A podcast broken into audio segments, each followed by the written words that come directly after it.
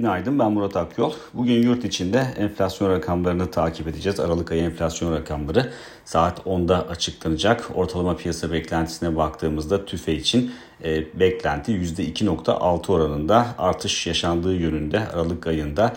Geçen yılın yani 2021 yılının e, Aralık ayına baktığımızda ise %13.6 oranında bir artış yaşandığını e, görüyoruz. Dolayısıyla çok ciddi oranda bir baz etkisi söz konusu. Bu nedenle piyasa beklentisine paralel bir rakam oluşması durumunda mevcut durumda %84.4 seviyesinde bulunan 12 aylık enflasyon %66.5 seviyesine gerileyecek. E, Merkez Bankası'nın tahminlerine baktığımızda ise son açıklanan enflasyon raporunda ki Ekim ayında yayınlanmıştı. E, Merkez Bankası 4.8 puanlık bir güncelleme yapmıştı. Yukarı yönlü bir revizyon yapmıştı.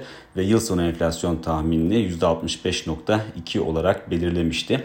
Yani Merkez Bankası'nın aslında tahminini de yakın bir e, enflasyonla yılı kapatma ihtimalimiz yüksek görünüyor. E, Merkez Bankası'nın 2023 için e, yıl sonu tahminine baktığımızda ise Orada da %22.3'lük bir rakam görüyoruz.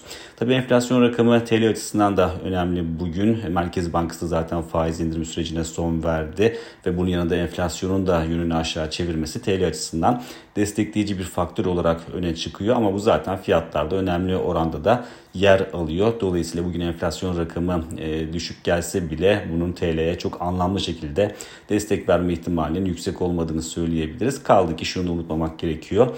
E, yılın ilk çeyreğinde önde gelen merkez bankalarının faiz arttırımları devam edecek ki bu da gelişmekte olan ülke para birimleri açısından e, negatif bir tablo ortaya koyabilir.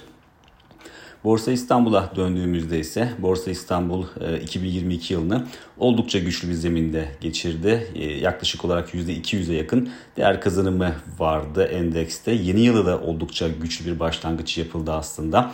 Dün e, BIST 100 endeksinde %2.7'lik değer kazanımı vardı ki burada sıklıkla biliyorsunuz 5550 puan seviyesinin önemine vurgu yapıyoruz.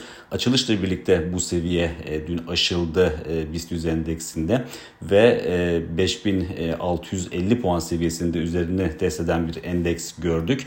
Eğer 5550 e, puan seviyesinin üzerinde kalmaya devam edersek endekste yukarı yönlü hareket etme eğiliminin güç kazanacağını düşünüyoruz ki böyle bir senaryoda 5750 e, ve 5790 puan dirençlerine doğru hareket edilmesi muhtemel görünüyor. Sadece TL bazında değil dolar bazında baktığımızda da karşımızda güçlü bir endeks var. E, orada da dolar bazında 300 dolar barajı dün aşıldı. Dolayısıyla dolar bazında da görünüm güçlü görünüyor.